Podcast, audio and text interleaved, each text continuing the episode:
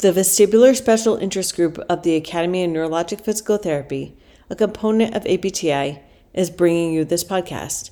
This is for informational and educational purposes only. It does not constitute and should not be used as a substitute for medical advice, diagnosis, rehabilitation, or treatment. Patients and other members of the general public should always seek the advice of a qualified healthcare professional regarding personal health and medical conditions. The Academy of Neurologic Physical Therapy and its collaborators disclaim any liability to any party for any loss or damage by errors or omissions in this publication. The views or opinions expressed are those of the individual creators and do not necessarily represent the position of the Academy of Neurologic Physical Therapy. Welcome to the APTA's Neurology Section Vestibular Special Interest Group podcast discussion on advocacy and or for vestibular rehabilitation. I am your host, Puja Agarwal, a physical therapist by training for about 30 years now in a clinical setting. And um, we have a very special guest today whose name is Jacob McPherson, and we're very excited that he agreed to speak on the topic of advocacy for vestibular rehabilitation. Welcome, Jacob. Thank you, Puja, for having me. I'm really excited about this. Thank you again.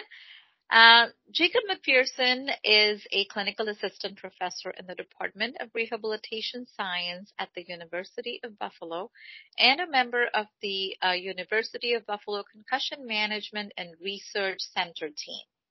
He holds a board certification in neurologic physical therapy through the American Board of Physical Therapy Specialties.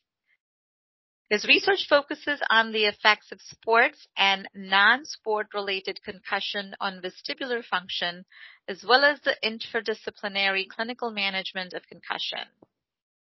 He has also performed basic science research related to neurotrophic factors involved in mild TBI. Dr. McPherson has served for six years as chairperson of APTA New York's Public Policy Committee, where he focused on advocacy and payment initiatives and activities on behalf of the chapter. For the past two years, he has served as co-chairperson of the Vestibular Rehab SIGS Advocacy and Payment Committee. He continues to be active in clinical practice and co-owns a small group of outpatient neuro rehab private practices in Western New York. Welcome again, Dr. McPherson, and we're very, very lucky and happy to have you on board. Uh, thank you for that, that lovely interview. Again, I'm really glad to be here. Thank you for being here. And we're going to jump into some questions which we eagerly await your um, response and feedback on. And I'd like to start with um, what avenues that physical therapists you think can look into for advocating for vestibular rehabilitation? And maybe we can break it down into local, state, and national levels. Yeah, sure. I think those approaches are going to be a little different depending on, on what that scope of, of focus is looking like. So, um, I think at the national, le- I'm sorry, at the local level, encouraging uh, local PT colleagues to pursue vestibular training is a great place to start. Most of us didn't get a great deal of vestibular training in our entry level educations, at least not enough to feel really strong, I think, in managing this population. Know, dizziness and, and, balance impairment are so rampant in our society, especially as our, our general population is aging. There's plenty of patients in need of services um, that uh, the, the resources required um, for more advanced training really will not go to a waste if you're a therapist who's thinking about pursuing additional training here. Um, beyond that, I think networking with local PT organizations, you know, most districts, I'm sorry, most chapters have smaller um, groups, you know, district level type functions. Um, you know, a lot of therapists can put on CEU programming or offer to do uh, a topic on on vestibular rehab, or at least suggest it as a topic for these more local groups. I think right. tapping into local senior centers uh, locally is a, is a great option. You know, our seniors they love to learn about how aging is impacting their bodies and what they might be able to do to combat this process. Um, locally, we're working with uh, an HMO um, on developing some regular programming for Medicare Advantage uh, plan beneficiaries. And I think education about vestibular rehab would be perfect for this audience. Uh, the reality is, I mean, folks are, are dealing with these issues all the time, but many don't know that help is available. It's not until they bring this up where, you know, they're at a dinner party and, and, and five other people at the table say, wow, yeah, I was dizzy also before.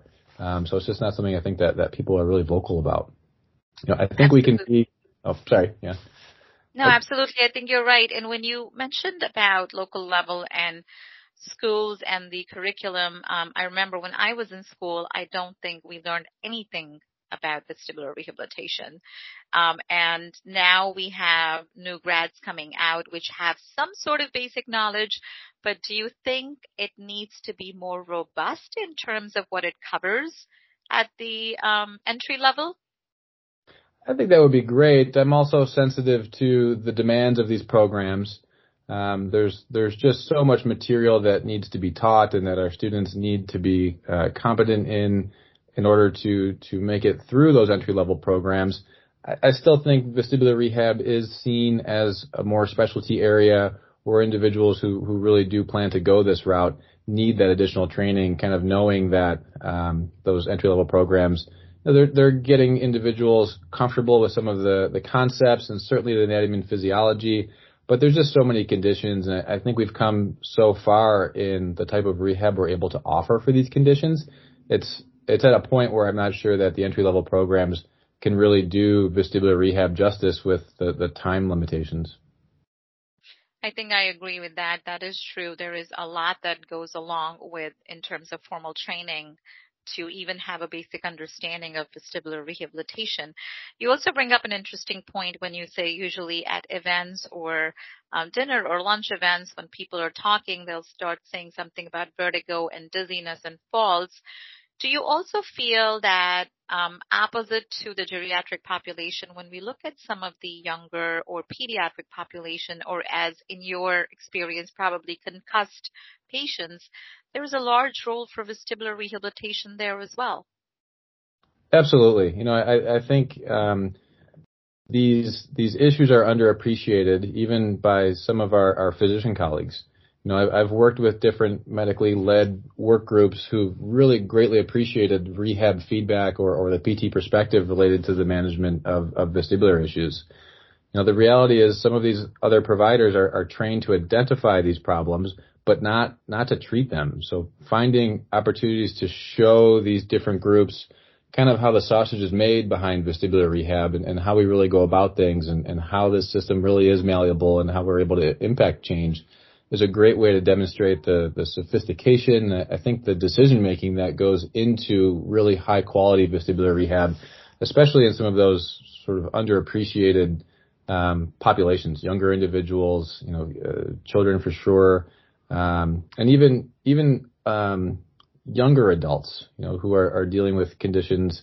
You know, they may not be the most likely to have BPPV necessarily, but vestibular migraine, for example, or, or 3PD are, are kind of rampant in the, that age group. That's very well said, and I agree with you. Um, but I move on to the next question, which I wanted to ask in terms of urgent care centers. We're beginning to see people with dizziness now sort of going to urgent care centers instead of going to the ED. Um, what are your thoughts about empowering urgent care centers to refer patients directly for vestibular rehabilitation if BPPV can be ruled in? I think this is a huge opportunity for us, and, and interestingly enough, one of our offices um, is, is, actually next door to an urgent care. This is something that we've actually um, pursued in the past. So, you know, I, I, would suggest that physical therapy or physical therapists with vestibular training be to vestibular in addition to maybe provide early and, and management to help individuals cope with symptoms and really to regain control of their lives. You know, as everyone listening knows, dizziness and vertigo and, and balance impairments, they're extremely unsettling for patients. So connecting them with services as soon as possible should be a huge priority. You know, compared to home with their that that approach unfortunately leaves too uh, too great of an opportunity for people to fall through the cracks or, or miss out on optimal treatments, um, and even letting some conditions become worse or last longer when they could have been managed efficiently through um, vestibular rehab, which which really is pretty inexpensive in, in comparison to other services to manage uh, these symptoms. Absolutely. So as yeah, so just do about this or, or, or steps you know, I think we need to learn what the barriers are, and this is something that we spent some time considering when we were working to create some of these relationships. Know, for one, I'm not sure urgent care centers really know that we exist. You know, when when we think about um, vestibular rehab to to address some of these conditions, you know, do they actually know what we can do? And I think in many circumstances that that answer is, is likely not. Uh, another interesting thought is is there concern about referring um, out to a service, for example, physical therapy or vestibular rehab? You know, are they worried that if they write the script for PT, it implies that they intend to be engaged in, in subsequent follow-up care, which, you know, that's not really the way that, that most urgent cares work. So, you know, I think we need to position ourselves to be a solution to potential issues um, offered to provide some educational uh, training or issues for them, um, you know, sort of insert that can help identify or, or better identify certain conditions. And then can PT connect with their primary care physician after evaluating the patient to help with that sort of transition of the medical management piece, take it off the urgent care center's plate and help with, with getting the primary care physician more involved. Definitely. And since you mentioned your your clinic is close to an urgent care, what seems to be the biggest limitation in advocating for vestibular services? And what are your thoughts uh, or some tools on overcoming that? Even even if we talk about urgent care, primary care, geriatrics, pediatrics, etc. Yeah, I think across the board, when we're talking about advocacy for for vestibular services and, and overcoming things, um, no, I think vestibular rehab providers, maybe I'm biased here, but in, I think they're some of the most passionate and persistent providers who are out there. And I think those same qualities are what draw us to this practice area, which can be complex and sometimes with varying shades of gray as you're working through the process and, and constantly investigating presentations um, I think sometimes we just don't necessarily know how to advocate, or or maybe we have lots of ideas, but but can't really figure out where to start. You know, people people are busy, and I think people are busier now more than ever ever. So without a real clear sense on how to move forward with an initiative, it, it can quickly become um, intimidating. So, you know, kind of where where can you start from there? I think the easiest place to start is, is probably with our patients, right? They can be they can be our biggest amplifiers. Um, in our, our clinic, we, we have, we say that patients talk, which is a pretty simple line, but really patients, they want to tell people about the great experiences they have, and not just with PT or, or rehab.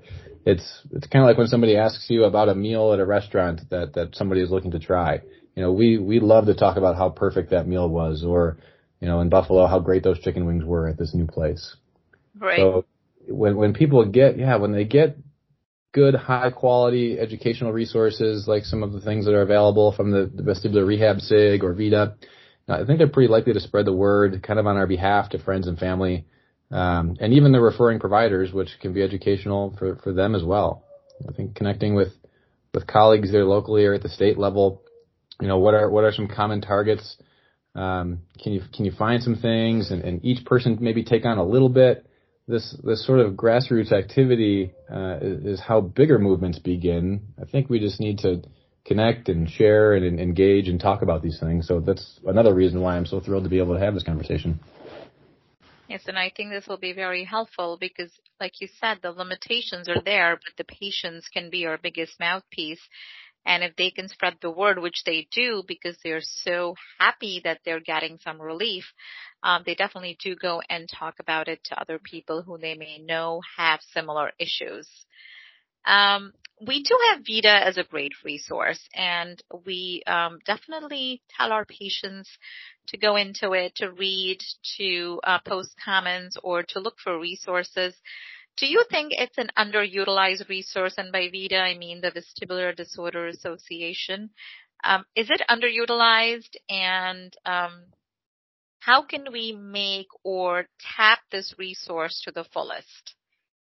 Yeah, I think it's it's likely underutilized. I, I think um, patients who are dealing with with vestibular impairment or, or symptoms of, of dizziness, vertigo, or, or imbalance, you know, they're often not sure where to turn. I think people can become easily overloaded with information when they, they don't know exactly how to, to trust or to vet some of the information that's out there. Um, I think VeDA does a great job of, of providing resources that are, are intuitive. They're, they're simple enough that most individuals can, can understand them with the terminology that's used. You know, an easy recommendation, I think, is to just put the resources in your clinic, hang them up, give the handouts that are available on the website to patients refer them to the website. Um, you know, I think once people are, are, armed with this information, it becomes something that they can share more easily.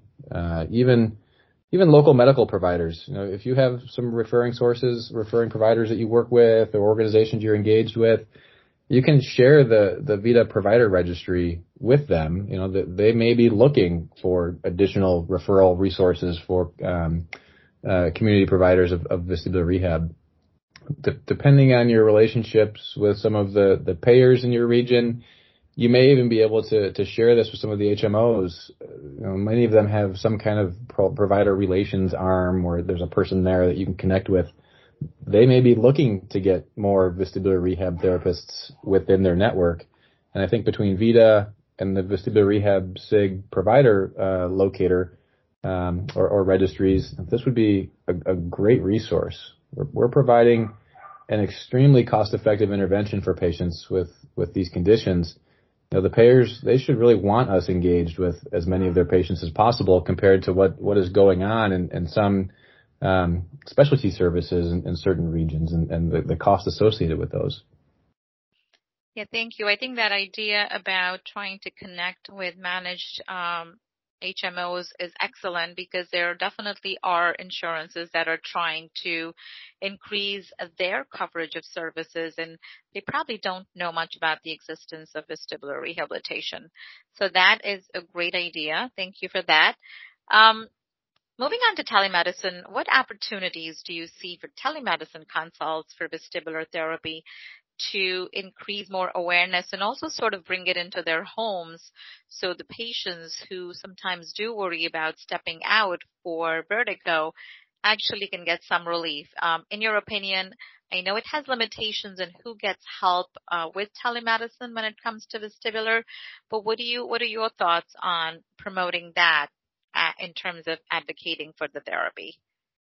Yeah, I think when it's done right, this is just a, a fantastic tool and, and, a great opportunity for, for our profession, and not just related to vestibular rehab, um, but but using telemedicine as a service delivery model can be a game changer for for rehab in general. You know, I think specific to, to vestibular rehab, if if we can connect with medical providers who are in rural areas, so you know, even most more suburban or, or city type areas have some areas that are more rural, kind of on the outskirts. You know, Google who some of the, the, the primary care physicians are, what organizations are, are providing primary care services in those areas, and let them know that maybe maybe you live three hours away, but you're available as a provider to serve as a referral source for patients who need vestibular rehab and, and can't find it in some of these these um, more uh, medical service challenged regions. You know, I think there are some things that you need to kind of be careful about. I, I, I would encourage providers to check with their their state chapters to stay up to date on um, the, the, statutory and, and, regulatory considerations for telehealth. I think since the pandemic, we've seen a lot of of um, the fine print around this kind of in a state of flux. I think the same goes for payers. Some initially tied payment for telehealth uh, PT services to some of the emergency declaration periods, but then we've also seen some who have fully adopted some of those temporary uh, coverage policies. So I think um, doing a little homework on the back end would be would be useful. Yeah, you're absolutely right. And I'm sure there are uh, multiple efforts that are going on, not just through providers who are listed under VeDA and elsewhere, but also at the APT level itself. Uh, what are the current efforts uh, that you're aware of that are being pursued at the APT level towards advocating for this vestibular rehabilitation? Yeah, so I think APTA has a they have a tough job. So they're, they're very heavily engaged in advocacy towards CMS and, and other federal programs. You know, this this work includes ensuring adequate access to, to PT services, whether in person or otherwise, um, as well as adequate payment for those services. You know, it feels like all the time we're, we're fending off these Medicare cuts and, and everything that I'm, I'm sure people have, have seen um, numerous updates and emails and things about. But beyond beyond sort of that Medicare CMS advocacy, you know, other projects that I've, I've collaborated with um, with APTA during my work with the New York chapter uh, was related to prior authorization policies. So some of these payers were adopting programs that were, were severely and most of the time arbitrarily limiting access to PT services, which patients were actually entitled to based on their plans. You know, you probably have heard of patients who have 20 or 30 or 50 PT visits per year or something like that. Um, but some of the, the payers were actually contracting with these third party companies to manage that benefit where you, you had to obtain prior authorization and then after a given number of visits you had to sort of re-request or, or apply to have um, the patient be able to continue pursuing services even though all the while the number of, of visits was well within what their plan actually um, included within it. So we saw a win with this at the federal level earlier this year when uh, the final rule for Medicare services in 2024 uh, was was published. So this now includes provisions related to prior authorization and uh, preventing some of these unnecessary interruptions in care. I know locally in, in my region, we saw Aetna move away from a pretty aggressive prior authorization program in, in our region. Um, you know, the reality is none of these are necessarily specific to, to vestibular rehab, um, but access and access to and payment for PT services in general is really access and payment for vestibular rehab. So I do think it's kind of all connected. It's very interesting you mentioned insurances and how they can delay um, the delivery of care. And I've also experienced some of these insurances who will not cover a specific CPT code, which you might be planning to use if you're treating somebody with vestibular rehab. So you're absolutely right. I think we need to start also advocating um, at the insurances level and te- treating that, teaching them a little bit more about this. Also, sometimes um, have you experienced that they are not sure what vestibular rehabilitation is, but they will go ahead and approve physical therapy? Yeah, you know, I, I think that um, there are certainly some knowledge gaps there. You know, for example, I know we've we've had individuals um, who are, are diagnosed with concussion, and um, you submit the required paperwork as part of the prior authorization. You know, typically with with some of these programs, you can see the person for the initial evaluation, but then you need to submit the documentation, um, and then you sort of wait and see how many visits that that they're willing to approve, at least in those prior authorization type situations. Um, you know, we were we were getting responses of, of covering two or three visits with, with somebody who had a, a, pretty substantial brain injury and associated, you know, vestibular findings with that.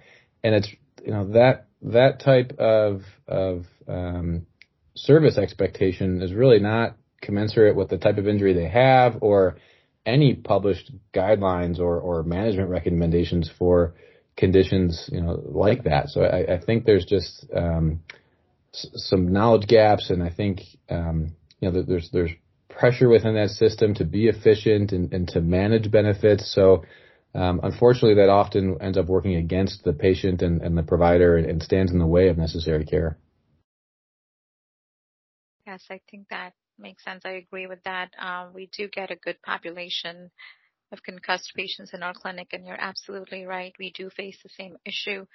But when we're talking about large issues that affect PTs uh, regarding care of vestibular patients, do you want, do you think uh, reimbursement and referral sources are two of the largest issues, or we also think direct access and the knowledge of a PT's role in vestibular rehab also could be an issue impacting uh, direct care of vestibular patients. um, I feel like one of my students right now. I'd, I'd like to pick option D or E for all of the above, if if that's allowable. yes, um, of course. No, I think I think the top issue, you know, of those that you, that you mentioned, whether it's payment or referral sources or direct access or, or general knowledge of PT and vestibular rehab, the top issue probably depends on your your region. So, I, but I can see a few of these being particularly significant. So, um, I might I might start with the idea of the knowledge of, of physical therapists' role in vestibular rehab. You know, many many medical providers they don't know what really great vestibular rehab, you know, guideline adherent, high quality care looks like. They may be familiar with BPPV and oh yeah, the PTs do the Epley, you know, but the, I think they don't always appreciate the depth of our knowledge in this area related to managing, you know, for example, all the different types of BPPV, um, or all of the different treatments that, that work with, with that condition in, in particular. You know, many also don't know that we can help with other vestibular conditions like vestibular migraine or Meniere's disease or 3PD and, and, and so many others. Um, you know, I, I try to generally stay pretty positive with my outlook on things, but there's the reality is there's also some lousy vestibular rehab being done out there. I think we've all heard stories of that. Um, sometimes we're we're left pleading for our services to be recommended by medical providers who have seen the effects of, of bad approaches to vestibular management. And in these cases, you know, we, we, we have to mend some fences and, and double down on our efforts to describe what what really high quality vestibular rehab um, really truly is. Um, moving past you know knowledge of our role, you know I think referral sources and and um, things related to providers are, are changing. You know, some organizations they're they're centralizing and they're integrating different lines of service, uh, which which sometimes leads to pressure for more internal referrals for various sources. Uh, I'm sorry, various services this I've seen happen um, in um, affecting private practices or um, where we have large expanding hospital systems that are, are really trying to keep services um, in house. You know, I, I, see referrals that patients will bring in with a little space on the prescription that that actually indicates the reason for the outside referral from this organization. They're, they're really trying to prevent leakage at times, which um, for those in private practice, that's that's kind of concerning. You know, I think related to this, in some areas we're seeing uh, significant inspa- uh, expansion of scopes of practice related to rehab and, and the practice environments um, for other other professionals. I think in our state we've seen some pretty significant movement with the athletic training profession. Um, it's just kind of part of a nationwide push, but it's gained a lot of traction in, in many states. I think in some areas audiologists have are beginning to implement um, more more treatment when many of, of these practices were focused solely on um, testing only. So, you know, I've even heard of chiropractors and, and naturopaths who describe their treatment of vertigo and, and, dizziness issues. But I think, you know, I don't, I'm not trying to paint any kind of doomsday picture here, and, and I have really great working relationships with some chiropractors and definitely athletic trainers and even audiologists in my region but I, I, think it is useful to know who else is out there providing similar services to what we do and what some of those organizational trends are looking like in your area. You know, the, the reality is there's no shortage of patients who could benefit from vestibular rehab. Um, my hope is just that they're getting the most effective care available to them in terms of both cost and, and outcome. Yeah, and I think you're right because when you mention substandard vestibular care, um, I think we've all experienced or heard about it. And what can we as PTs do to advocate for the right provider to be matched with the right kind of patient? In other words, to make sure they're not seeing a provider who may not necessarily have all the tools, especially with regards to safety when working with such patients? Yeah, I, I think we need to be good educators and um, really hold ourselves out there as experts in this this area. you know, I think direct access is an opportunity for us here. You know, depending on what your your state's direct access provisions look like and, and your experience and your confidence level, you know, we can get so many people on on the path to feeling better as entry point providers for these conditions. Now, of course, if you're picking up on things that warrant further testing or, or additional medical management, this is the perfect opportunity to engage our, our either medical colleagues or um, teammates in audiology who have access to testing that, that many physical therapists just don't have um, available, you know, at their disposal. And if you were to sort of name two uh, large barriers you see that exist currently that limit therapists from being able to promote vestibular rehabilitation or advocate for it, what would you think they are?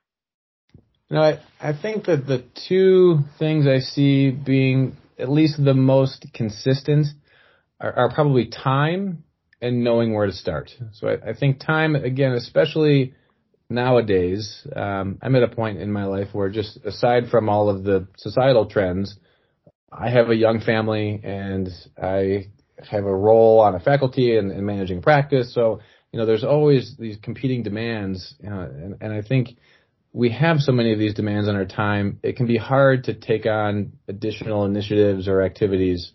Um, you know, it's important to remember that you're not alone. I think by connecting with other providers, either in your region, um, or through some of our service organizations, thinking, you know, kind of about the, the vestibular rehab SIG, um, by connecting with these other providers, we, we can divide and conquer. You know, our our vestibular SIG uh, leadership team, you know, we've we've got this pretty big group of people who are all really passionate about these issues. They're all very busy. They're all very productive uh, individuals. But I think since we are many, we can focus on some of these smaller projects, and, and individuals can take on smaller roles if if that's all that they have the time for but then as they grow and learn, they can continue to to have bigger contributions on on different types of things. So I think the time piece can be manageable if you're willing to sort of take that first step. As far as knowing where to start is concerned, you know, I I think um, individuals should feel very free in, in reaching out to members of, of the vestibular SIG leadership group with any questions. Um, I think VeDA has some really nice advocacy toolkits and other resources available on their website.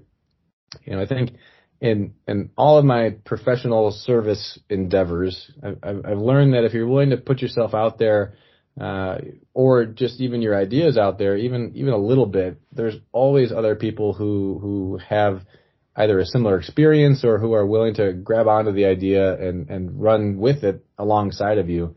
It's just that that first step of either knowing where to start or who to reach out to can be the most challenging part.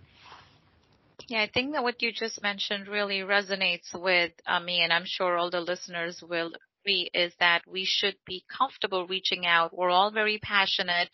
Most providers who've taken this on as a specialty feel very special, uh, special about this. They they feel that this is uh, something they're passionate about, and if they do reach out and they seek more resources, more information, spread the word, um, and take it to the level where it deserves to be, that would be phenomenal.